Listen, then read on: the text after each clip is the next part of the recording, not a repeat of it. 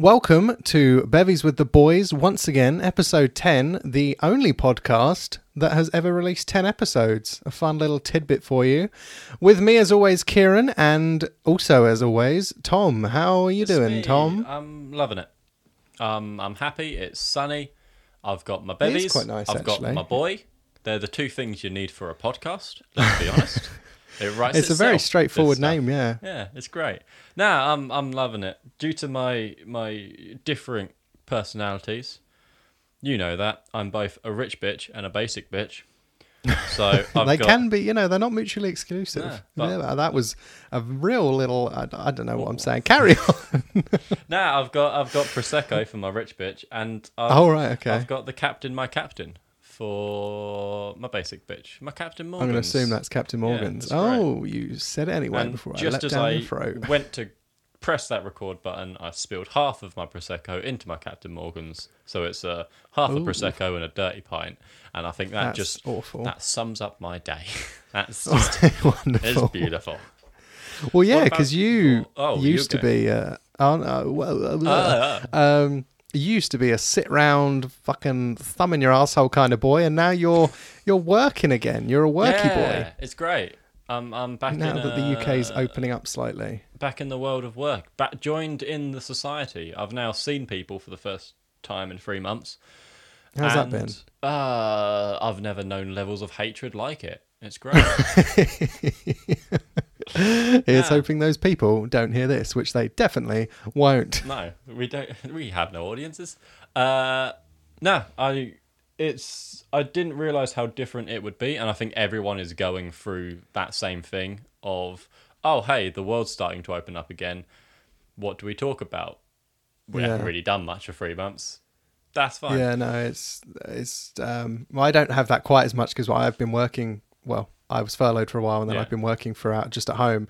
But it's the same. We have like um, me and my team at work. We have like a a start of week and end of week uh, Skype call. And I think it's both intended to be like, hey, what are you getting on with this week work wise, but also kind of to make up for that. I guess you call it like water cooler conversation. Um, but it is tricky where it's like, what did you do with your weekend? Oh, I just watched these films and these TV shows. What did you do? Oh yeah, the same. Okay. Goodbye. like it's it's trickier. I mean, and also you've said to me like your sounds even more um just mind numbing where everyone because we're British, it's like we've replaced talking about the weather with like, so how was your quarantine? Yeah, like it it's- just I've had I couldn't do it. too many times, and I I love it. I love telling people I slept for three months, and then you get you get a slight Like chuckle, bear. and you're like, oh, pretty much. I did go full on hibernation, and it's been great. But no, we we we did this, and that was great. But we've peeked behind the curtain for too long. We've shoved We the have. face backstage. We haven't even got onto the most important factoid of today, which is what are you Oh. drinking, sir? Oh, you've done the old s- Uno switcheroo. Normally, Yeah. I throw that at you. I reverse well, I will start, it. I suppose. I've already I- told my drinks, by the way. Just Uh, oh, you have case told your drinks. You missed Yep, the last no, five minutes of this podcast Oh. that we record together. It's been a weird weekend, Uh, um, and it's only Saturday. exactly. I actually have quite an exotic drink this week that I actually I partially bought with this podcast in mind, and also because I just thought, a, I want to tr- start trying fancier things. Oh, not fancier really, but different things. So normally. Rum wise, we've discussed, we've had both sampled many rums on this podcast, and Many I like rums. Captain Morgan's, which I haven't. I actually saying that I haven't had Captain Morgan's in months. Like I haven't bought a bottle of it in months, and I haven't been to a pub, obviously, so I haven't had it in a very, very long time. But normally, like we both like like Dead Man's Finger and Yeah. um, Mount Gay. I think I had on one episode. But this week, I went on Amazon because for those who don't know, and you definitely know this because you kind of introduced me to this, um, is that alcohol on Amazon is not only incredibly cheap compared to in shops, but the variety you can buy, at least when it comes to things like spiced rum, like that market has just exploded. Oh, yeah, Um, 100%. and there's a lot of variety. So I have a rum that I don't even know if you'd have heard of. It's called Cut to the Spice. Um, the bottle. heard of it. I might. I'm half. I think actually I did put a picture on our Instagram story on uh, at BevBoysPod on Instagram. Um, but I guess by the time this podcast comes up, that would have been a while ago. So I'll probably put another one the day this podcast releases. But it's a really weird bottle. It's kind of I don't know if I like it or not. It's it's like minimalist design where you know you have like fancy government documents that are, have like a load of um, stuff redacted, so just like a thick black pen through Are you loads of text. Drinking classified rum. I might well be. yeah, no, it's it, too much it- about. Well, I mean, it, it tastes so nice. It should be a secret. Oh. But um, yeah, no, it's it's good. So I, I bought that on Amazon along with some red leg, which may well be the next episode's uh, rum. But it's very tasty, and I have it this week. I usually just drink rum. I imagine like you do mostly with Diet Coke or just regular cola. Absolutely. Um, but you introduced me to the wild world. It's uh, me saying all these things. You introduced me, and then it turns out they're a very basic thing. Makes it sound like I, I lived made- an incredibly sheltered life I made you a drink one other. time and you slightly liked it. um, but yeah, no, I'm drinking it with some tropical juice rather than Diet Coke because I thought it'd be more like a rum punch kind of thing. And I've got to say, it is very sweet and it is very tasty. I'm just going to have a sip now. I haven't actually drank since we started this episode. Next time, mix in some ginger beer or Canadian dry ginger ale. That is a, a perfect rum. Spiced rum, ginger ale, wedge of lime, yeah. squeeze I might well bit. have to give that a go. I love rum punch. Like whenever it's a cocktail that I never often have until it is one of the only ones available. Because I, like I imagine you as well, I usually just go for Long Island iced tea because it's the most like it's the Oh, yeah, strongest it's- cocktail you, You walk up get. to a bar and just go, "Abuse my body, please, good sir." But um, but no, like rum punch is always incredibly tasty when I've had it, and drinking rum with any kind of juice is you're halfway there already, uh, and it's real tasty. Have you ever had? Because I when I bought this on Amazon, some rums if they like if they've really gone into the marketing of it, give you like um, cocktail recipes and things that you should try it with. Yeah. and uh, that's partly why I'm drinking it with this tropical juice because it was one of the things they also said put some lime in it, and I couldn't be bothered to cut up or get any lime, so I haven't got that. But um, one of the other ones was lemonade, and I don't really drink rum with lemonade. I don't, is that something you're a fan of? Never heard of it, and it's made me shudder slightly. I mean, Well, I had it- by far not the worst drink combination I've ever heard Hmm. or poured for someone.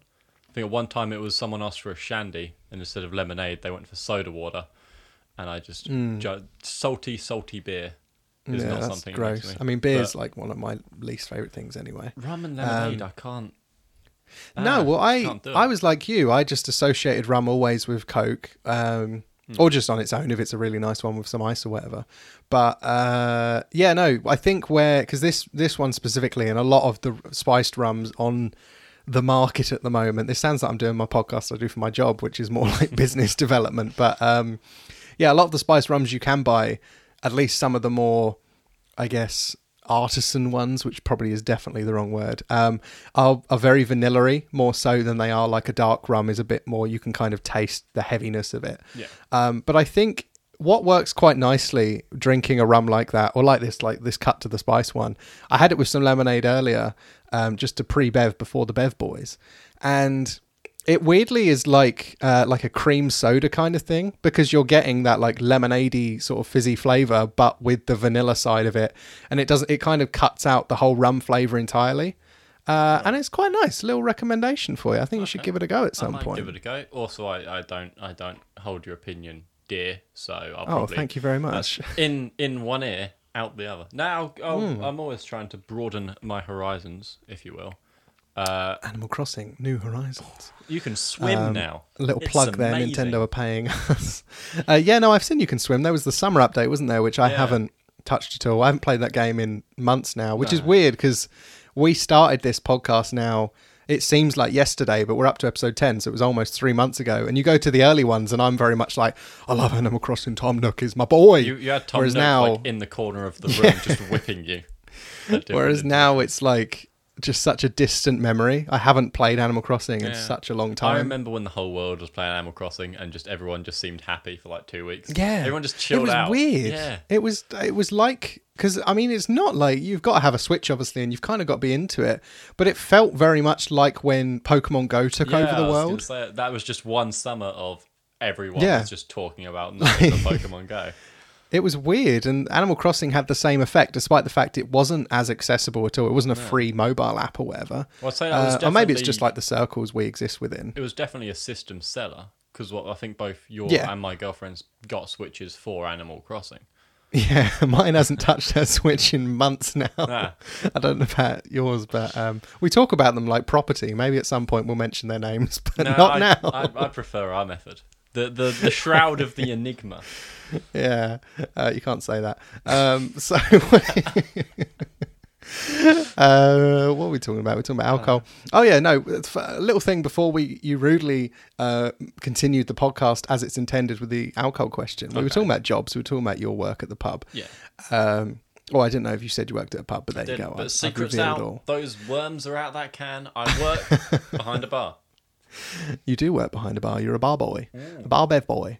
Um, but yeah, no, it was. Uh, it just reminded me the whole conversation about like, oh, people who say, oh, what you've been doing during quarantine. I, for a long time, at least when I was at university and just before, I worked as a, a waiter at weddings for like a catering company. Yeah. Um, and uh, it was the same thing where you'd get like every almost like clockwork every single wedding there'd be at least like 10 guests who you go around with a bottle of prosecco or something and they're just like "Oh, leave the bottle? And it's like you've got to kind of put on this false like oh my god you are the funniest person i've ever met. Never speak to me again. And then try and like shuffle away from them. My cheeks just hurt from just the fake smile you always have. Oh, the I'm the, worst. Joker, baby. I'm sure we've done that this week. Yeah, but amazing. that's the problem. You can't bring in jokes that we've done on Siege. I no can. one else is. It's- Unless we just start doing a constant live stream podcast and we Yeah, just stream our it's entire a lives. Hip and upcoming meme slash yeah. It's, there's that we don't do vines anymore. That was so. No, it's all TikTok three years now. ago. Uh, no, not China anymore. will steal all your data and sell it to banning TikTok. other people. That was the big news. Are they? I don't know if I believe you. Trump loves China. China. Let's not get all political. that's not this podcast. I think discussing TikTok, if that's like your threshold into political, then that's a subject we'll never break into. I'm not very political. Um, let's do more of our kind of usual remit. Uh, video games. Video games. I know. I don't want to. You know. I know you're raring to go. You said to me before we recorded. You're like, listen. I've got some games I want to talk I've about, and I said, hold off, little boy. stuff. Um, I want to ask you if you have ever heard of a game called Superliminal. Uh, I'll take my strange silence as a no and Right, explain it to me. Is it the Well, one did where you... you- play with like perspectives and shit? Yes. Yeah. Did you ever? Did you see it on Reddit originally, I like I did, did? yeah. Where it's like originally it was just some gifs, and it almost looked kind of like a tech demo sort of thing, where they had like a, a chess piece that then you look over like the far end of a room, and suddenly it's huge. Yeah. Yeah. I mean, it's hard. I kind of just explained it there. It's really hard to properly explain this game without seeing visuals, and obviously you know what I'm on about. Yeah, well, People a- listening might not. It's a puzzle game in which you use perspective to change. Um, I've I've never played it, so I'm just explaining. You can yes yeah, no, you it. tell me about this Yeah, game I've been playing yeah. this week, please. it's it's it's puzzle-ish. So you, it takes big brain power, Hmm. which you have in spades. I'm going to throw in some compliments to you just to keep you on my side during to during satiate me because you've just stolen my Yeah. thunder. Uh, right. in which you use perspectives and sort of different planes. Like if you get something and then you walk towards it, it obviously gets bigger. If you walk away from it, it gets smaller. So you can use Hmm. that to then sort of lock it in place and then progress. How did I do? Was that a ten out of ten? You did, yeah, you did good. That's kind of Oh. like the first half hour of the game, um, which I, I, you know, it, it- the whole game is that in a sense, but it obviously adds to it uh, and adds a few more mechanics and stuff. But as as you've said, it's like it's like you pick up, say, like I've got in front of me a little memory stick. You hold it in front of you, but then if I turned and looked like at it, but as if it was outside, it and it, it looks like the size of a car, and then you drop it and you'd walk towards it, and it is suddenly the size of that car. You the puzzle side comes into it where it's usually just like you go into a room and there's a pressure plate or a door like somewhere inaccessible, and it's how do you get to that.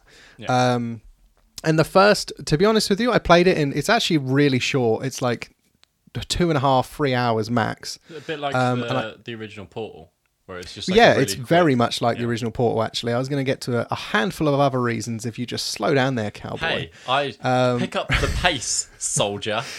Right. Well, it, your your nicknames need some work. They do. um, although I did call you cowboy, so I suppose I haven't got a leg to stand on. We're just on. slowly making a discount YMCA.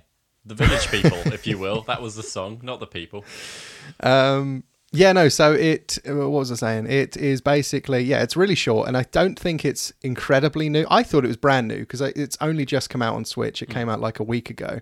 But then I was looking up reviews, and I think it came out on PC, if not just in early access, like last October, November sort of time.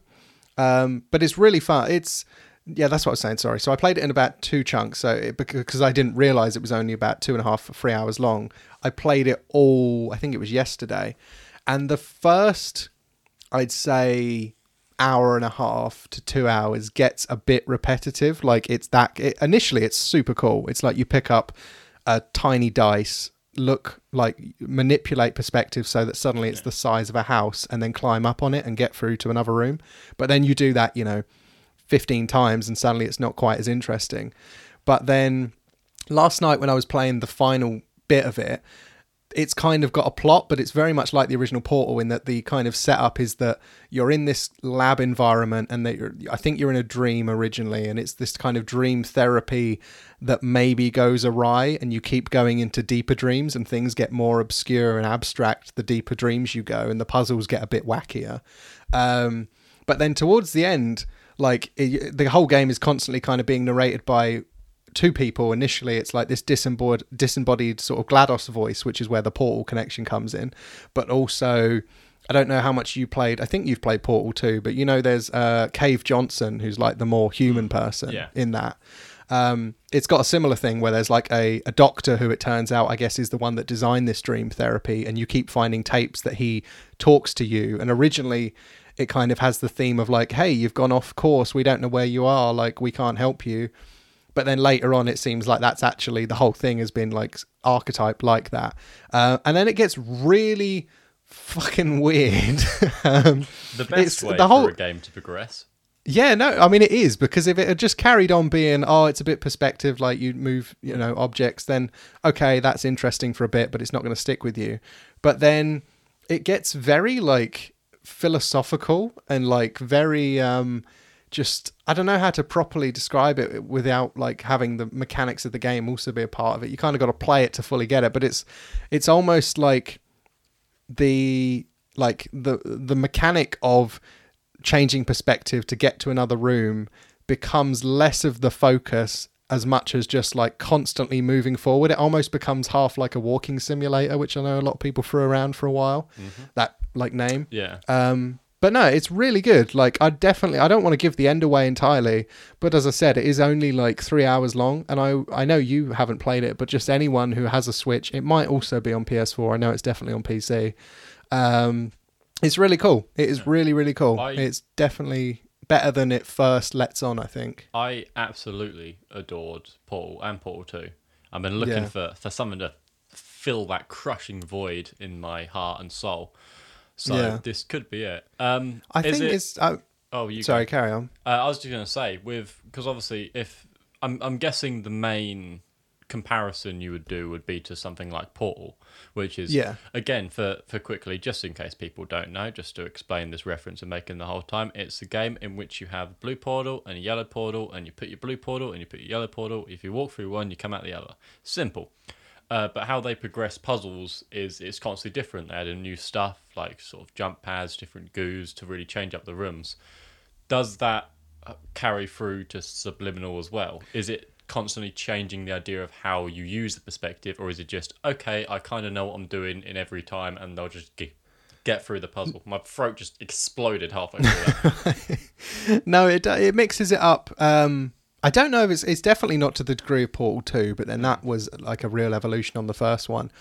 Um, it mixes it up in the sense, okay, so initially the puzzles are like the gifs you would have seen on Reddit, where you know there's a, a, a tiny dice that you need to turn into a cube so you can then get up to a doorway. So you look at it, like move it round, position it, and then place it and jump up on it yeah, stuff it then starts introducing is um there'll be like you know oh i'll tell you what it's like you know you get those pick again on reddit is a big place you'll see this but any pe- people would have seen it on the internet is you get like those chalk drawings where like if you look at them from the right angle they look 3d so it will look like a kid in the road or something but then you walk towards it and it's actually just a flat image. Oh, just like a Um, wily coyoteing you. exactly like a wily coyote kind of thing. Um it will be like that so there'll be like a drawing made uh, that's like drawn on several surfaces and you have to position yourself in the right position so it looks like an object and then it actually becomes a physical object you can use like you grab it off the wall almost which is quite cool um and then it introduces a few things that I didn't like as much like eventually you usually I played it on Switch, so you press A to pick things up and put them down, and sometimes rather than picking them up, you'll press A and it will create like a duplicate of that thing. And there's not as many great puzzles around that kind of idea as there is like the perspective thing, but it's it's interesting that it mixes up a little bit. Um, but no, it's it's cool and it's got some really great music as well. Like some of the areas are sort of uh, the the locations are a bit kind of like the first Portal. They're all very samey. Like Portal is all just labs really, and um, and this is mostly just uh, similar kind of labs, not really as visually interesting as Portals. Um, but at some sections where you're in like a dream world, you'll go to like a really swanky hotel environment that has this really, really surprisingly great uh, sort of general just background ambient piano music. Uh, and the main menu's got that as well. And like when I finished the game, I didn't realize I was on my phone and I had this music just playing in the background for like 20 minutes because I was just really enjoying it. And suddenly I was like, oh shit, I've had this on for quite a while. Um, but no, it's really cool. I'd say, especially if you like Portal, which you do, uh, and you're looking for something. The only thing I will say is I got it, I think, on sale, and it was like 12, 13 quid, and it is only two hours, three hours at most. Yeah. So you kind of got to weigh up whether that's okay for you. But um, So it was the- for me, and I thought it was cool. The of the Boys recommendation is buy it soon before it is no longer on sale. Yeah. Oh, also, the only other thing I will say, I don't know what it's like on uh, on PC or if it is on PS4. It could just be a Switch problem, but the frame rate and the general gameplay feels really clunky at times and really weird and like choppy. Um, so, but you kind of get over it, but initially it was almost enough to put me off. Like it's quite jarring. Yeah. Um, but no, otherwise it's tip top fun aroo. Pardon me. Uh, that You have um, games. Yeah, I'm gonna stick with that because obviously you play on the Switch. I've been playing Hmm. a lot of Switch recently. I'm I'm I'm fuck. I I used to be like just it was my casual dip my little toes in the paddling pool. Just oh, I'll play some games and then back out. Uh, but no, I've committed. I bought a pro controller, so you know I've committed. This Nice. is this is That's the way to go. intense now. Uh, so I've done a couple of games, which I'll I'll rattle off. There's one one mystery miscellaneous game as well, which I might throw in for you. But first of all, I'll start up with a game that I am a disgusting human being for not playing before, and you'll agree with me. Uh, Mario Odyssey is surprisingly really You've been fun. playing Mario Odyssey, I have. have you? I've been telling you to play this for You have. literally about a year at least. Every every day you'd see me, you'd slap me in the face and go Mario. I would. be but the you plumber boy finally you picked want it to up. be. Yeah, uh, it's well. I think uh, the last big game we obviously played. Both I say like we, as in like we sit in the same room and we just hug and play games together. That's only for Tuesdays. Uh, the rest of the time is completely normal. But uh, the last big game we played was Last of Us Two. I, I think you'd agree with that. So I just I wanted to, I didn't want to be sad anymore, man. No, yeah, It that's was- why I've now just Yeah. started binging a load of indies. I'm like, And I just now- want something a bit light. I get to be a slightly fat plumber, just jumping around, having a great time, throwing his hat in the air in celebration. I just, it's like I've just graduated. I'm just flinging it away. Uh, so you, you're a fan then? Is this your long-winded way to say you like the game? yeah, pretty much. This is this is the long Okay. word picture to draw you all in. Uh, no, it's, it's a fucking good game. It's colourful. very good it's game. Beautiful. It's I like what they've done. I say I like what they've done with the plot in terms of like, oh, it's a masterpiece, but it's it's just a Mario game. You kind of know what's going to happen. He goes, saves the princess. Well, I haven't finished it yet. I, I imagine he does. Otherwise, that would be a, that'd be a plot twist and a half. She's brutally murdered near the end. they really take a turn. But yeah, Yeah. I just got to the the best place, uh, best named place I could ever think of in a game. All right. Called New Donk City. Oh, New Donk City's great. I mean, you're familiar with New Donk anyway because it's in Smash Bros, which yeah, we spoke about. Uh, like, I imagine it's going to be a reference to Donkey Kong at some point, potentially. especially since there's like a Mayor Paulina. This is like trivia for the for the Yeah, Paulina was, games. or Paul. Is it Paulina or is it just Pauline? uh, might just be um, Pauline. I might be wrong. She was what the female character in the original Donkey Kong, I think it was, like before Princess Peach was before Mario existed. No, Mar- Um, uh, Mario was. If, if Oh, no, he was some- Jumpman, He was wasn't he? Jumpman. He wasn't. Yeah. And I liked. Uh, there's a for some reason my most engaging part of the level. It wasn't like the going through the different elements and funds. It was just there's like two NPCs in the corner have a skipping rope, and you can just do a skipping Oh rope yeah, game. no, there's I'd lots of little bits. done like that for hours. Uh, but yeah, it It's also great. I liked how they because you can throw your hat and possess different things. That's Apparently, Nintendo, thing. when it was first coming out, they were very keen or very against any like uh, journalist calling it possession. They were like, "No, no, no." He, I can't remember their word for it, but they were just like, "No, don't call it that. That's very misleading." It's like, well, that's what he does. Like, It's great though. I've been in the span of one game. I've been a frog. I've been a Goomba, which I never knew I wanted to be, but I love it. I've been a T Rex, which I love how they added that in. I don't know why it's in there, but it is. very weird. And it's like a photorealistic T Rex around Yeah. all these cartoonish Mario It's characters. fucking amazing. Uh, and then I love you can also be a main part of what I've been doing is you can become a tank, and it plays very very similarly to like I don't know if you've ever played it or not, but the Wii tanks on like Wii Play. I have. Well, is- I've played it on. Um, we spoke about before that 51 Clubhouse Games. Yeah. like that's got a version of that, hasn't it? it Which is similar. really really similar to that, and I love it. It's just like Yeah. a 3D Wii tanks game. Uh, so yeah, basically, I'm a fool for not picking it up earlier, and I love it. It's fun. It's colourful, and then I played it for quite a while and immediately threw it away to Fire Emblem so I could be sad again.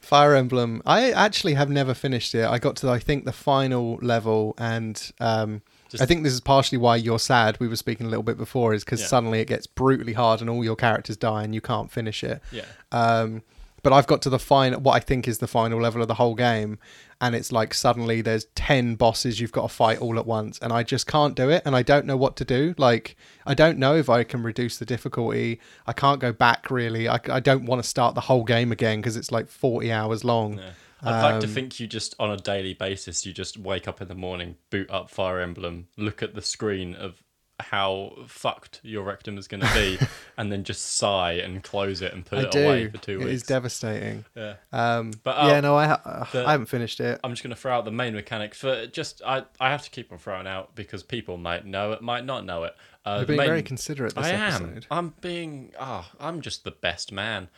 Uh, it's it's a uh, mechanic where like if you carry it's a real time strategy game, so you're just yeah you're like a spider on the wall. You're staring down at everybody, and you're moving around, and you make them hit people with swords and spells and bows and arrows.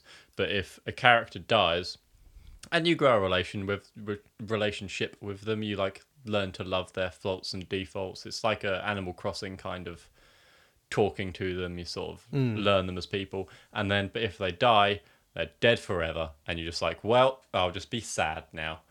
Uh, and that's happened a lot in these past few Yeah. days.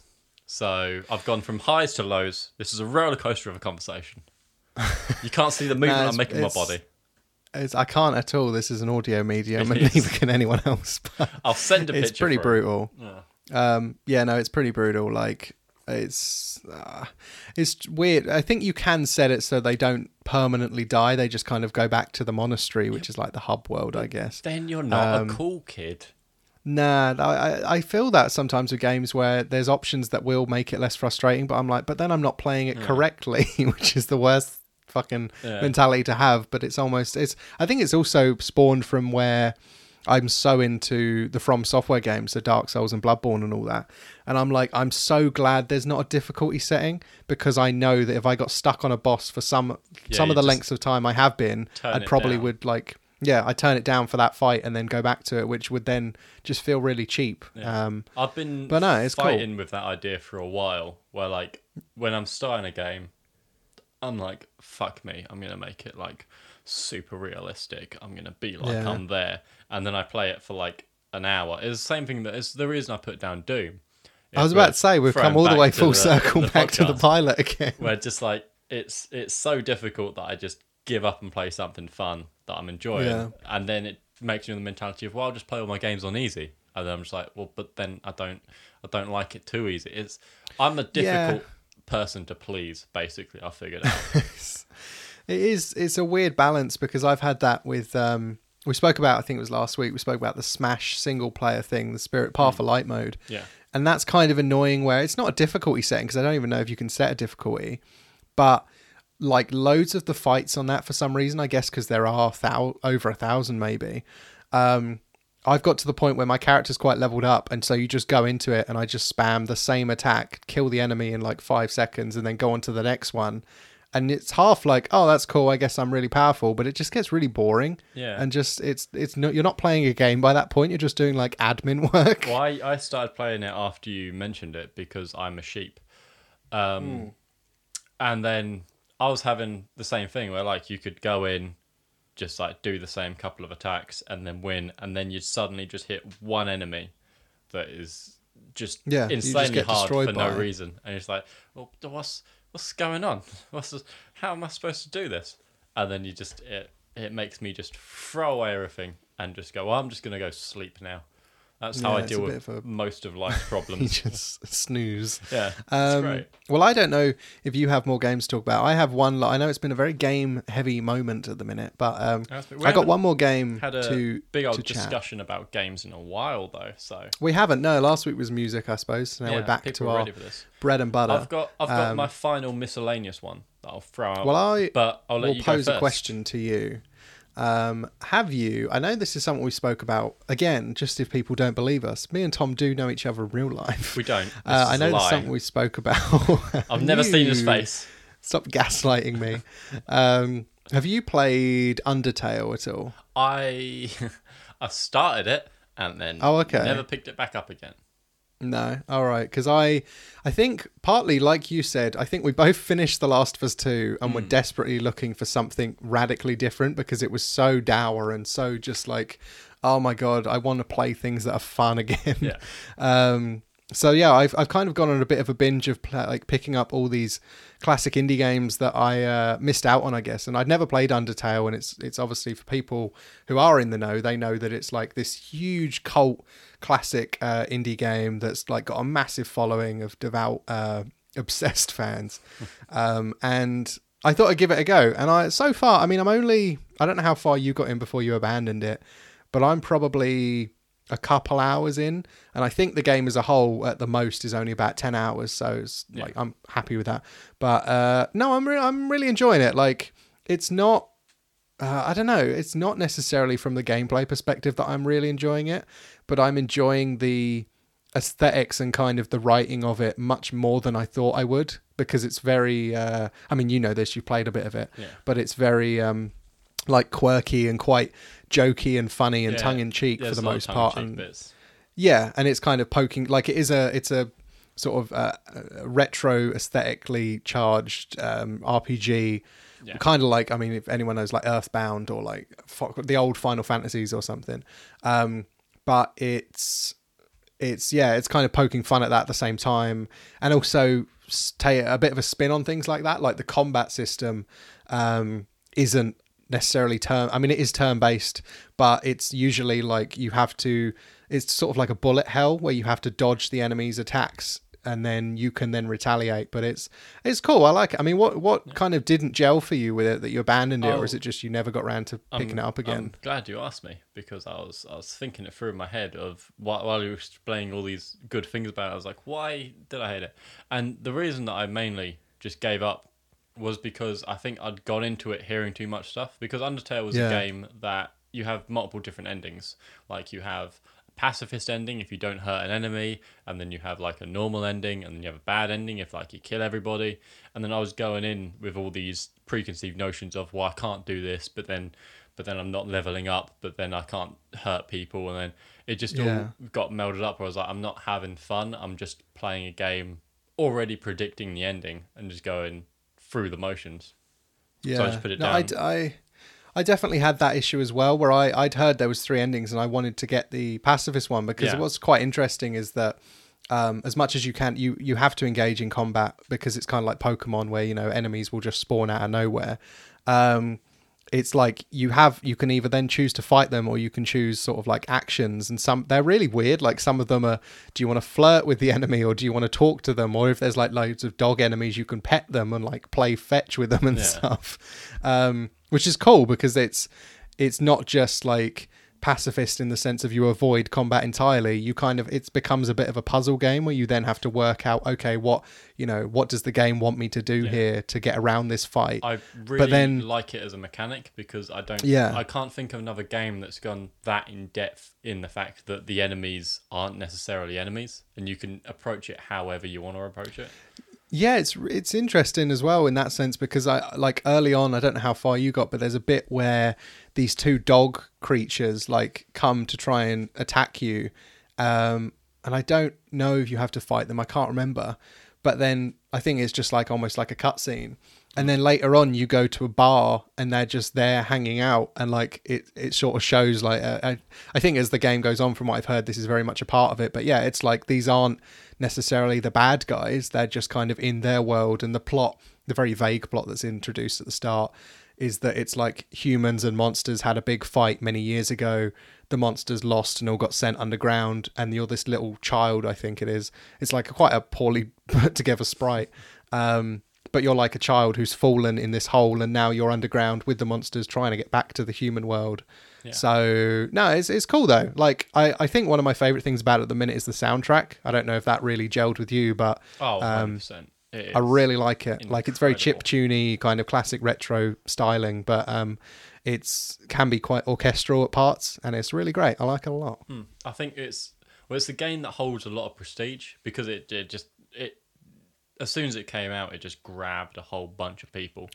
Yeah, it was a real fan favorite Yeah. at the time. I don't know when it originally came out, but I think it's on loads of things now. It's been ported to. I mean, I'm playing it on Switch. Like, I think that was quite a recent release, but it originally was on PC, I guess, and PS4. It might have even been PS3. I don't know if it was that early. I don't think it was. Um, mm, I, but no, it's cool. It's a fun time. Yeah. I like it a lot. It's ah, I'm just now thinking about all the games that I need to play because I've I went on a buying spree this week. I won't lie to you. I bought a fuck That's every week for you. There's no sprees anymore. Yeah. It's just a problem. It's yeah, it's the only way dopamine gets to my brain these days. Mm. I'm going like ah, I'll just capitalism. It's great. Um, I'll What's tell the you, other game uh, yeah, no, Your I'll, secret I'll, one. I'll tangent it into my other game eventually. I was- At one point during the podcast, I won't have to ramble for five minutes when trying to change the topic. just to That'd be get a a, good run day. up. Yeah, Yeah, I'm like a fucking airplane. I'm just I go down the runway. yeah, they're always just take off. wobbling down the runway, aren't they? They're definitely not heavily regimented. I'm a penguin based airplane. It's penguin. Don't do that. You, you, and Benedict Cumberbatch both cannot pronounce He's penguin. Uh, I did actually try and pronounce it properly. Then that was uh, You said legitimate. penguin. I didn't, but ah, okay, could- say it now. No, Say it. penguin. Almost right. Is it, are we? Are you ready to Yeah. finally take that swing? I'm gonna I'm gonna dub in different versions of me saying that. Uh, yeah, I I played I booted up uh, the other day the best console, not the best console, one of the best consoles that has ever existed, in my humblest opinion, which is the Nintendo Wii. Mm. Which might might get a lot of flack, but I think for what it did to gaming, and it just it was a it was a game console that anybody could play, and probably everybody has played. Right. Were you? Hang on. incredible. because I'm going to call you out here. Were Right. you playing the Wii after all this pomp and circumstance, Mm. or were you using it how I imagine you were as a GameCube machine? No, I wasn't. I oh, you're actually playing the Wii. I okay, was using it as an arcade machine Oh, right. okay. because What were you playing I decided to play House of the Dead, which is Oh, an nice. Oh, old- yeah. yeah. The- they had what was it? game. Two and three return. Yeah. I think it was called on that. Yeah. One, I didn't realize how bad the voice acting was in that game. It's awful. Yeah, It's so where you bad. literally- you're walking down a corridor and then just my character's going, "Oh my god, he's dead! I need to get to him." Absolutely appalling. Especially one and two. Uh, three was pretty bad, but two, I know one isn't on that package. Yeah. But two is awful. Oh, it was the worst thing. I don't know why it's so bad. I guess it's because it was in the arcades and they didn't really give a shit about like that Yeah. kind of production was like, value. I, I didn't even think it had a plot, but apparently, from what I've played, it has like an intrinsic plot with different characters It's got I a main villain, yeah. Yeah, I all thought of it was them do. just I can't remember his name. killing villains. Um, I I heard but the word G shouted at me for about two hours. G is one of the main characters, Hmm. I think. Yeah. But no, I, I realised that pointing at your screen and shooting imaginary zombies as they get you, uh, really, really fucking fun. It's a Uh, fun game. It is. I mean, I didn't. I don't know if I played that one loads on the Wii. I know I had House of the Dead three on PC, so I just used a mouse. Um, But no, it's House of the Dead has always been like one of my all time favorite uh, arcade games. Like Yeah. anytime we went bowling or whatever as a family, I didn't give a shit about bowling. I was like, I got to go play House of the Dead. No. Bye. That's why I think though the Wii was so good. To go Yeah. back to my earlier statement was because it could replicate those experiences and so many. Like it was a game that you could just grab the Wii remote and you're like, oh, this is bowling or tennis. It's like I know what to do with my hand, so therefore I know how to play the game immediately. Yeah. I think that was both a real benefit of the Wii, but also probably its downfall. Is Hmm. you said just then, okay, I can pick it up and play bowling and tennis, and what you're describing is Wii Sports, which is what everyone played much. on the Wii.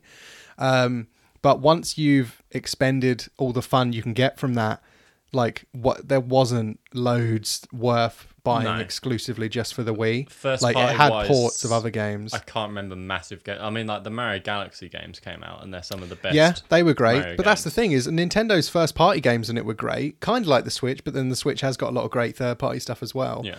But um, the Wii was like, if you weren't, you know, if you weren't into Nintendo, if you weren't into Mario games, if you weren't into, pardon me, uh, Animal Crossing and things like that, there's not really much to play on the Wii. Or there was, no, there was like shitloads, but most of it was shovelware and just complete shite that companies had just gone, oh, well, let's put, you know, uh, fucking Connect 4 on the Wii Yeah. and charge 40 quid for it, It which is just ridiculous. Easiest way to print money, especially with, and it's proven mostly in the peripherals that were Yeah. done because that Which was is just, a very generous word. yeah, it was just a lump of plastic and go like, oh, like with Mario Kart, obviously they did like the Wii steering wheel, which you could you could turn and pretend you're driving because who wants to be driving in a weird mushroom based reality? Um, well, everyone who's a Mario Kart pro knows you turn off motion controls anyway. Well, no, that, that was actually just calling back to a weird memory I just got at that point. Uh, I remember when I first got the Switch, and the first game I got for the Switch was Mario Kart 8. I was playing it with my brother.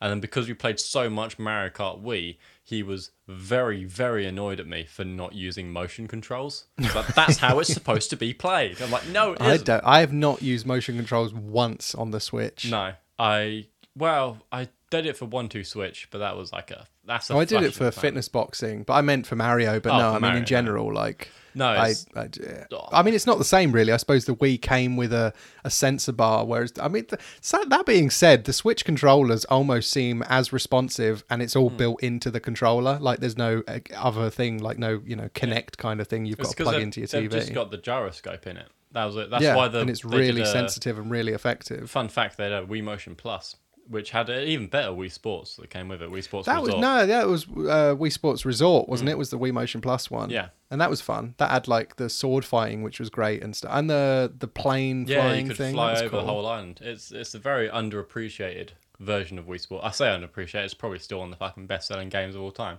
Yeah, probably. It's a Nintendo first party game, so Yeah. there you go. But I just I I like to, but I I'd also like that there's not motion controls in abundance anymore. I feel like everyone's now done that.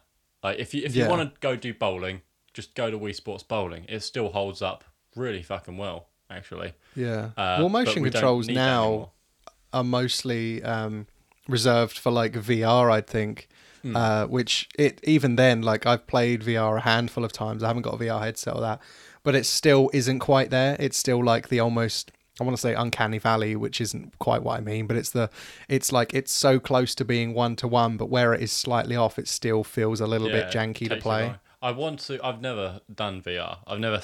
Oh, really? You've not done it at all? No, I never submerged myself it in that. blew my reality. Hmm. mind the first time I did. It's so like you think you know what to expect, and then you actually have the goggles on, and you're like, "I am in the game world." it's crazy. I am the game.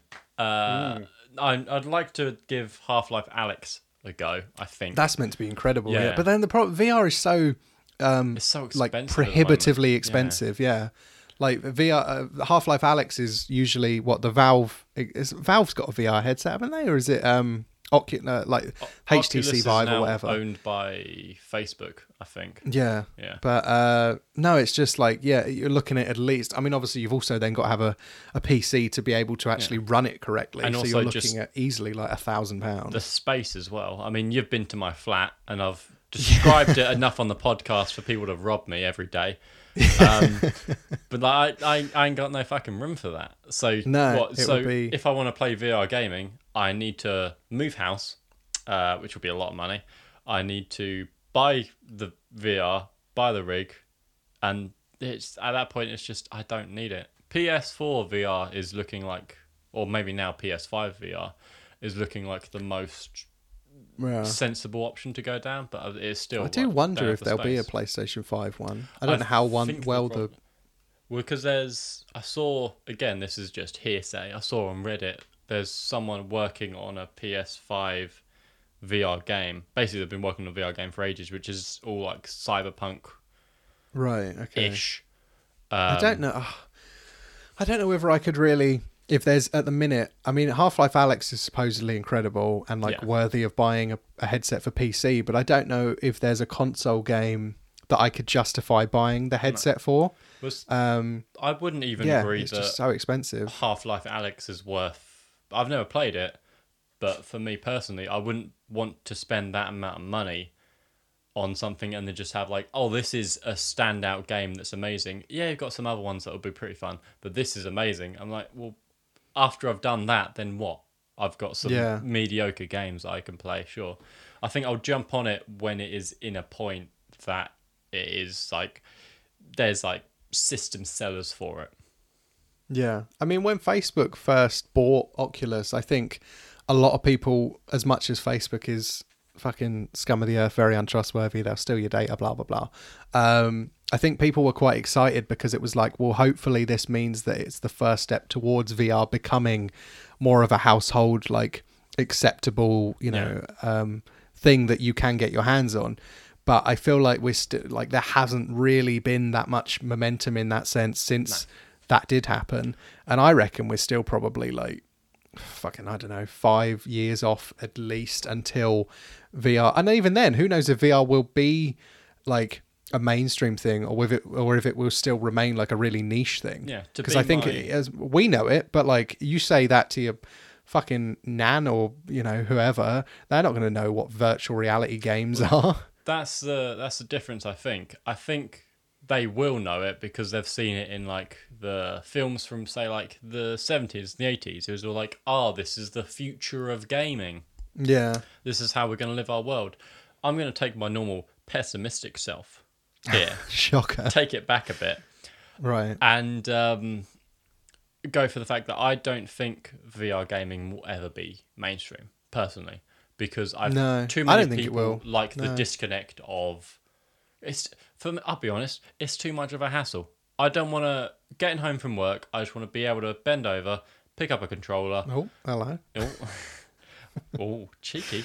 Uh, but no, as in like now, I think rest mode is the greatest thing for consoles because I can literally Yeah. just press a button on a controller and I'm starting playing the game basically immediately. Yeah. For It, VR, al- like it makes it so ludicrous to think back to like the PlayStation 2 or even PlayStation 3 Yeah. of every time you wanted to play anything you have to load up the console, load up the game, log in online like it was like a 5 minute thing whereas now uh, that was this uh, what was it called? What the fucking game I mentioned earlier? Superliminal. Like I I oh, I, t- I turned on my Switch again and it was just there and I was like okay well I'll just complete the whole game now Yeah. why not It's really it's so same. easy Like in Switch, I can turn off my Nintendo Switch, put it on the side, and then two weeks later, when I go, oh, I'll just pick up some games, grab it, and then it's still on the same game. I'm like, Jesus Christ. But for VR, I Yeah. can't imagine getting home from work sort of that tired ah sense that everyone has when they get home from work most of the time. And then going, well, I want to play some games, so I'll just, I'll put on my goggles, I'll put on my gloves, I'll turn everything on. Uh, unless they can get it streamlined enough, I don't think it'll work. No, it's um at the minute it, the only way I could see that being a reality is very like sci-fi-ish where it's you come in and you just like either put like Black Mirror-esque, you know, put a little chip just to the side of your head and suddenly you're in that world or I guess kind of the closest thing that might be a reality was the whole Google Glass thing where you just slip on a pair of glasses and it's like a heads up display. But even that, from what I've seen, is like not nearly one to one enough to justify it as a as a you know mainstream appealing thing. I think Google Glass. Um, correct me if I'm wrong. I think that's just gone completely away now. I think they just It's they definitely tried gone it under the radar went- at the very least. Yeah, it's not. Um, it's definitely not like you know ready for public release next year or anything. Yeah. Uh, so especially with hey-ho. like PS5 and Xbox Series X coming out, I think that's just going to be a case of it's more of the same. That's what people have grown into now. yeah. That's where Well, it's that being said. I mean, uh, the slight change won't be how we play things, but it will be how we consume that media. Because we spoke about before with the the whole PS5 reveal is they're going to have the for the first time for Sony ever the um, digital only version, Yeah. which is like it's. I think that's much more. Not VR at all, but that is where the future's going. Because I didn't realize, I saw this on Twitter the other day. There was some news story about, I think it was Capcom, said that um, 80% of their sales are entirely digital, which blew my mind because I still majority buy everything physically. But clearly, we're like, I think you do as well. We're in the minority of that, yeah, I've which is weird. I've started going more digital. Whereas like where growing up I was like, I'm gonna be a collector. I'm gonna have access to everything. And now like Yeah. I would love it if on my Switch there was like a GameCube N64 emulator. I could just have everything digitally on that system. Yeah. Like the Xbox One was gonna be digital only, and people fucking hated that idea.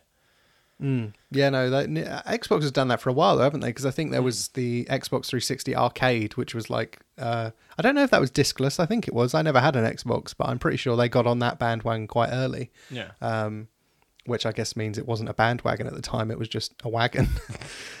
they just hitched it up. Uh, this has been a lot of game talk this, This is- episode. it's been a too lot much of game, game talk. talk. There's Um, too many games. I have- drinking. I have very quick little tidbits of a few other things I've been consuming this week, You if you don't mind, No. if you will allow me. I'll I'll open up my ears more than they already are open. Um, dramatic hairpin turn in terms of tone. This week, I had a bit of a impromptu um, Vietnam '70s movie double bill. Oh, the And greatest hairpin turn. it's very applicable. Yeah. Um, I watched The Deer Hunter and Apocalypse Now. Have you seen either of those? Of course you Uh, haven't. Never mind. No, I've uh, well, obviously I've heard of Apocalypse now, and I'm Right. I'm- you never heard of The Deer Hunter? I've never heard of the Deer Hunter. I, Oh, right. I know your opinion of the Deer Hunter from the text you gave me, which was I just Oh, got home. I did, didn't and I I? was just like, oh, so what, are you up to tonight? She went, I've just watched The Deer Hunter. It's a really great movie, but now I'm really sad. Like, well, okay. I don't know where to go with that. Yeah, no, it's Apocalypse Now. I mean, is a complete classic. Like everyone Yeah. knows what it is. Really, it's it's the Vietnam movie. I think. Um, It's got the most I'd never- iconic opening scene for like a I. Vietnam era movie. Yeah, no, it's incredible. But the Deer Hunter, it's probably as iconic among certain circles of pretentious film nerds. Um, but is a similar sort of film. It's a, it's again a Vietnam film, and it came out I think the year before Apocalypse Now. So you're getting like really close to the end of the Vietnam War. Soon after that, uh, it was like 1977, I think. The Deer Hunter come out. Um, and basically, quick little summary, quick little mini review. Um, it is a a film about a group of like working class guys who the first it's a three hour long film to begin with, which immediately will put off, That's- like ninety percent of people. I'm I think. put off. I'm Yeah. don't have time for Um, I was as well for a while. That's why I never got around to watching it, and I'd heard so much about it, but just couldn't be bothered to sit through that. But now I've kind of got to the point where I, I just don't. I think I moaned about it before, but watching Titanic sort of changed my perspective. Where I'm like, actually, when you're watching these long films, they don't feel quite as long. If, at least if they're like well-made movies. Yeah. Um, but yeah, Deer Hunter. It is about a bunch of working class guys. The main one of which is Robert De Niro, who was very popular in the seventies. Obviously, been popular for ages, but specifically around you know like The Godfather Part Two and Taxi Driver and stuff. Um, and they are kind of living in this small town. I think it's in. I wanted to say Philadelphia, but it might not be. I don't think it's Philadelphia. No, Pennsylvania. I think it's Pennsylvania. Ah, I thought you just Uh, it was one of the Ps. Philadelphia, and you just go. Like, it "Fuck really doesn't matter, don't does it? Um, but yeah, no. So him and his friends go off to Vietnam in like the second act of the movie, uh, and they one of the main things they have to do is they're forced to play uh, Russian roulette, and it really kind of fucks with them. Christopher Walken's in it as well. He's one of um, Robert De Niro's like best friends. He goes off to war with, Yeah. and then the third act of the film, so the third hour of the film, is about kind of the, I guess, after effects of them going off to Vietnam. Um, and it's like I messaged you after, uh, almost immediately after watching it. I was like, it's kind of ruined my evening because it is Yeah. very, very heavy.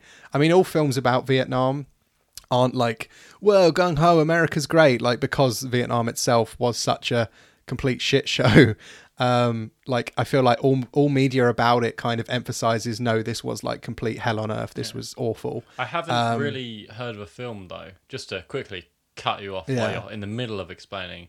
Sure, Uh, why not? Yeah, the no, you just you grasp me the concept of the whole hour, third hour of the Deer Hunter is about the repercussions of going to Vietnam. I Hmm. I personally, I I don't know if many probably will do exist out there, but I haven't seen many movies that do delve deeper into sort of the well, these are the effects. It's more just like, hey, Um, shoot, shoot, Magoo, I'm the cool kids. Sh- I don't know. I feel like I feel like uh, as the point I was about to make before you Oh. decided that this was a two man podcast and not just Kieran monologues for an hour. Um, How I feel like I. most Vietnam movies in general, like that is almost entirely what they're about. Maybe you just haven't like. Have you watched Full Metal Jacket? I have. Uh, I can't remember it. I remember the this Okay. is my rifle, and that's about it. okay. because that is like every Vietnam film I've seen, at least, or any kind of media that involves Vietnam, like, if not incredibly blatantly, they all deal with the kind of idea of these were incredibly young guys sent off to a place that they didn't know just to kind of die. And I don't want to get too bogged down. This is meant to be a fun podcast, but That was um, a, a downward spiral right there. yeah, no, the Deer Hunter is very much like that, where it is, and that's why by the the end of it, it was weird because my girlfriend originally showed me it because she was she oh, I say she was a big fan. I think she first watched it when she was like thirteen. She said, and I was like, why the fuck were you allowed to watch this movie? So what you're It's- just confirming is she's just been emotionally scarred for Yeah, a well, very long apparently time. so. Because by the end of it, I kind of turned to her and I was like, that was an incredible movie, but I don't know if I can necessarily say I like really loved it because it, it wasn't like a fun experience. No. It was just harrowing but really good. And it's I like media like that. Like I watched Schindler's List for the first time recently and that's like the definition of this is like incredibly brutal and heavy content, but by the end of it you're like that was a phenomenal piece of art. Um Yeah, I don't think But a yeah. movie has to necessarily be enjoyable to be a f- No, really I mean, great movie. It- it, that's the same with media in general. Like it's Yeah. kind of that was part of our conversation about The Last of Us too. Is that it's a very well made product, but it doesn't mean that by the end of it you're like, whoa, I had a great like Uncharted wacky adventure. but the fact that you had an emotional response to it shows that Yeah. it was effective. so that was Kieran's movie corner. Um, I guarantee nobody is going to watch Deer Hunter off the back of this because it is a three hour long film. But if you have a Sunday afternoon and you want to watch a genuinely phenomenal like work of art depicting one of America's worst periods, which is tricky to say because it seems like they just keep finding a new low. You just Um, you've got to one up yourself every every couple years. apparently so. But no, uh, Deer Hunter is great. Um, and it is also harrowing and has changed me as a man. So there you go. What more can you praise about if you a film? wanna if you wanna grow several hairs in your chest and mature beyond belief, just watch the Deer Hunter. Thank you. There you go. I, I gave that- that, as a. Did you feel like I didn't clarify well enough? I just I wanted to add in. I want to be a hype man. You're yes man You didn't sound very high. because you've put me off with the idea of it. I'll be honest. I still I like the idea of it, but it's still the three hours. I'm just like I.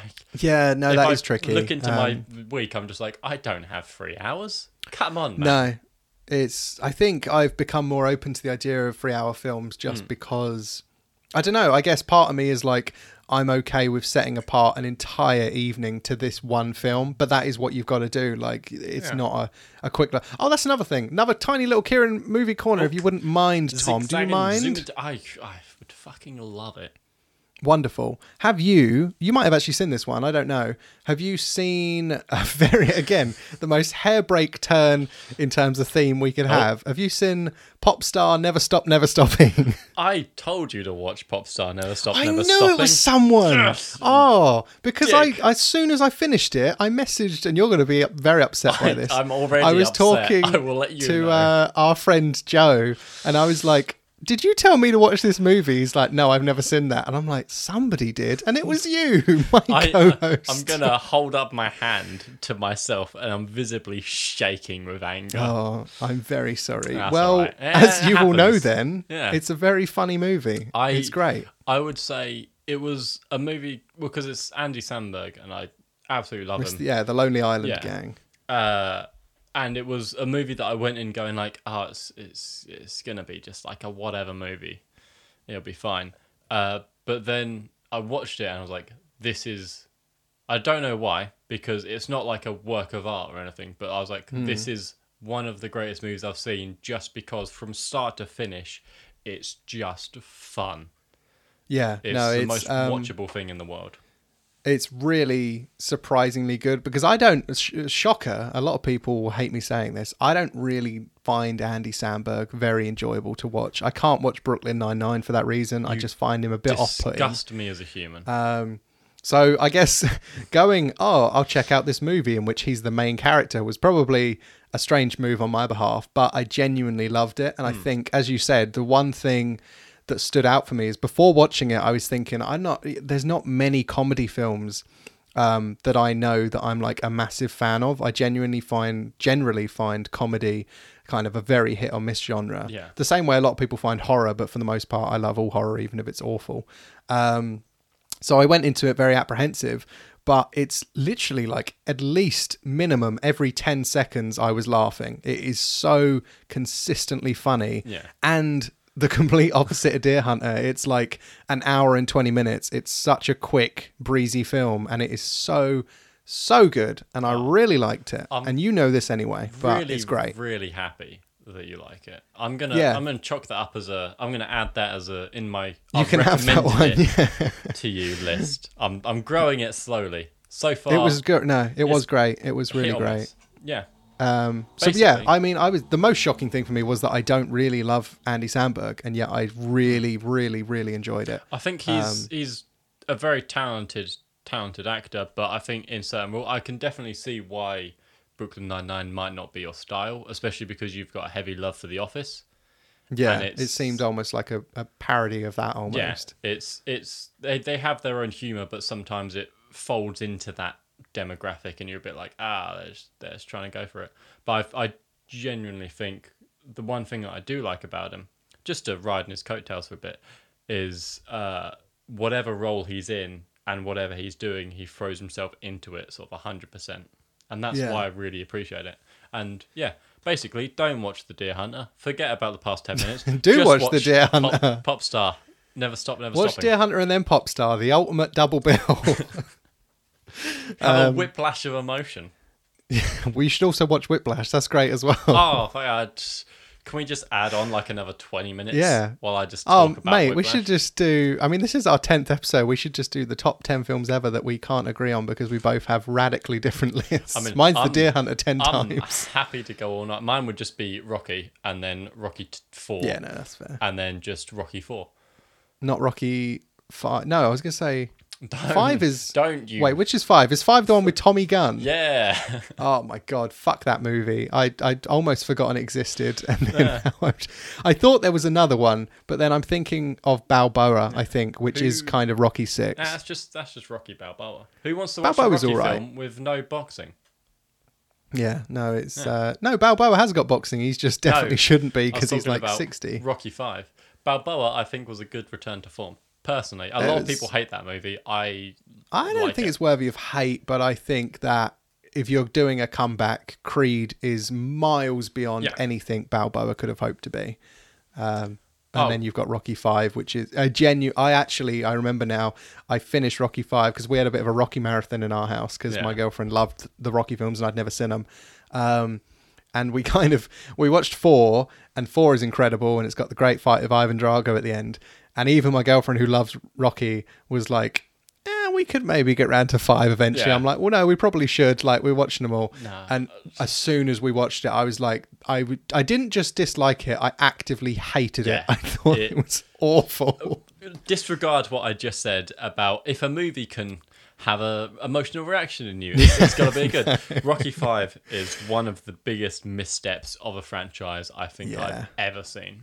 It's very bad. Well, because it makes you dislike Rocky, which is like I don't know how they managed to do that. Because Sylvester Stallone managed to like that was what originally surprised me, and now we're just doing Rocky talk.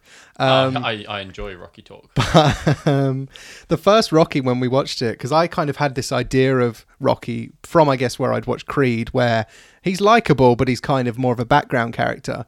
So then watching Rocky for the first time, I was really surprised by how likable Sylvester Stallone made him as a character. Like he's not just some dumb boxer guy. You genuinely like really love Rocky Balboa. Yeah. Um, and then five just shits all over that, and he's a complete dick to like his son and Adrian, and he's just Ah, a piece of shit. Fucking hate him. I, I like how in Rocky, if you watch them back to back, because of how likable he makes the character, every fight you see him in, you're like actively cheering him as if like, Oh, it's 100%, a live yeah. piece of sport. You're just like, yeah, fucking go. Yeah, Um, it's incredible. I read a really great review before. I think it was when I watched Rocky One. I was just on Letterboxd looking for all of them, and someone wrote about how uh, they were like in a ma- they had like a massive Italian family, and they were at some family gathering. Uh, and Rocky was on in the background, and like near the end of the film, everyone got really immersed in it, like it was a proper fight with like some classic Yeah. Italian boxer. and I was like, "Yeah, no, I could totally get behind guess that. That's definitely real." I do think Uh, yeah. Creed is one of the best reboots I've seen of a franchise. Yeah, definitely. Because if you're taking definitely, something definitely. that has that much pedigree and then you're still making it a fantastic end product, that that takes some doing. Yeah, I think the weird thing for me initially was that I watched Creed 1 before I'd watched any Rocky film and then Creed 2. And so watching them all in order and then finishing it with Creed 1 and 2 is 100% the best way to do it because, you know, in Creed, I mean, slight spoilers, Rocky gets uh, cancer and like Uh, the first time I watched it in the cinema, I kind of like, okay, like I didn't, you know, I don't really know this character. Yeah. But then watching all the Rocky films and then watching Creed, I was like welling up. I was yeah. like, oh no, Rocky can't die, and I know he doesn't die, but it was just like it was there. like a it was this real guy. Like he does make him such a three dimensional character. It's great. I don't know what made Creed so good, if it was the director, because he did sort of, I think it was Fruitvale Station, and he went on to. He sort of Black did, and then uh, what's his name? Ryan Coogler, I think. He went on to do Black Panther. Yeah, Um, I don't know if it was him or Michael B. Jordan because now I, I can't even envision a Creed movie without Michael B. Nah. Jordan. He's such a grasping He is. A, actor. he is like yeah. He's Apollo Creed's Yeah. son. You don't really see him as you know the guy who played uh, no, you, you, the Human Torch in Fantastic Four or whatever. himself It's, in his um, role. Even yeah, even in that no, movie, it gets a lot of flack. Fantastic Four or I didn't watch it. I didn't bother. Uh, he's still pretty good in the role.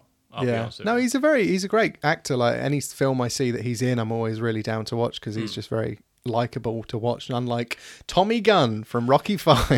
Yanga's back. The, worst shaking guy. started again. I'm Oh gonna my God, spill my drink, which I've finished. So I think You've that is finished. Finished. you can tell I finished it because slurring. Well, I think I finished mine as well, actually, very recently. So I think Yeah. that very naturally brings That's us to the end of Rocky Talk, and subsequently, unfortunately, the, end end, of the of this episode of the podcast. Um, but as always, before we go, do you, Tom, have any wholesome advice to offer our little kiddies at home who are sitting around the fire listening to this recording? Normally, and I'll, I'll peel back the curtain a little bit. I do try and plan out at least like a an idea of of advice. Uh, okay. a couple I of know days where this in is advance. going. uh, I I got home, had a nap, didn't have time to plan out any advice. So this is Okay. just I'm just free balling Off the top of your noggin. at this point. Go on. So I might need you to vamp for like five Well, okay, while what- I You hang on. You Memory map. Little people. Little known fact about you. A bit more building Tom's character. Oh. Talking about Rocky. You are technically an undefeated boxer, aren't you? No, very. oh, much. you know. I thought you had No. two fights. two fights, lost one, won one. Oh, okay. Well, there you go. That's not a bad track record. Yeah. From your extensive boxing training, and this can be your substitute for life advice if you want. What's uh, what's the first thing that people don't know about boxing that you can peel back that curtain and reveal live on this podcast? Hurts. Hurts like. Well, there you son of a go. So this has been episode. nah, just like uh, when I first, before I ever did any sort of boxing, I didn't submerge myself in that world, but I did do a little bit. Um, Yeah. I, I always thought like, ah, I'll be like Rocky, it'll be fine. Uh, It's padded gloves, it'll be all right. Nah, it hurts Yeah. a lot. I've never done any contact sports or really any sports at all. You get so- the achiness as well. yeah. Uh, I've still been trying to just wrap my. Are you brain. still trying to do the life advice? I'll I thought that was going to give it. Yeah, I'll give you a chance. That- you haven't got to do any now, but, Nah, but now you're I feel, committed, I feel like there's a prestige. There's a there's an element to it that I need to come up with. there's with. definitely a running theme, and it would disappoint everybody if you didn't provide. Yeah, I'm just thinking of all the stupid shit I've already said. I'm like, oh no, I've done that one, done that one, done All that right. one. What about um, um? And this is your out. You can have this as your advice. What's your like drinking tips? What's like a nice cocktail or like something you think goes well? Because I said I we spoke earlier about what rum goes with. Oh, What's I your just- little little drinking Tom think- tidbit? This can also quickly zigzag into a tangent story. Uh, where this Right, morning, okay. because the the whistle's been blown, everybody knows I work at a bar now.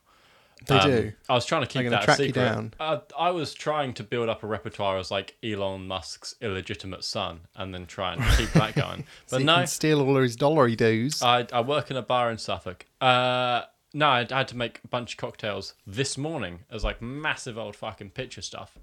nice. So I did do a rum punch, which you mentioned earlier. I was going to jump on I do then. love rum punch. It's fucking great. Also made a really, really nice strawberry daiquiri. So if you're looking to Nice. make it, get some frozen strawberries. Add some sugar syrup, which sugar syrup is just equal parts sugar and water. You just heat it Nice. until it dissolves. Uh, chuck in a little bit of cranberry juice. Hint, uh, a wisp, if you will, of lime juice. Nice. Uh, and then instead of rum, because the daiquiri is normally done with rum, fun fact, kids, uh, chuck in vodka because it cuts through a little bit better. You can't taste it as much. And then have that. It'll be served cold because it's frozen strawberries. And it is absolutely delightful. Is that your Tom advice for this week? No, my Tom advice, I'm going to phone it in this week. Just treat others how you want to be treated. The most I feel cliche. like you've done that one already. Have I? Uh, Maybe you can. No, that's fine. Or your your advice could be watch the Deer Hunter. Okay. go on, uh, Tom. I'll say give, it. I'll give some actual, like, uh, a goal for everybody who listens this week. Okay, right. Uh, pick one person on your contact list that you haven't spoken to in a while and just give them a text. See how they're doing.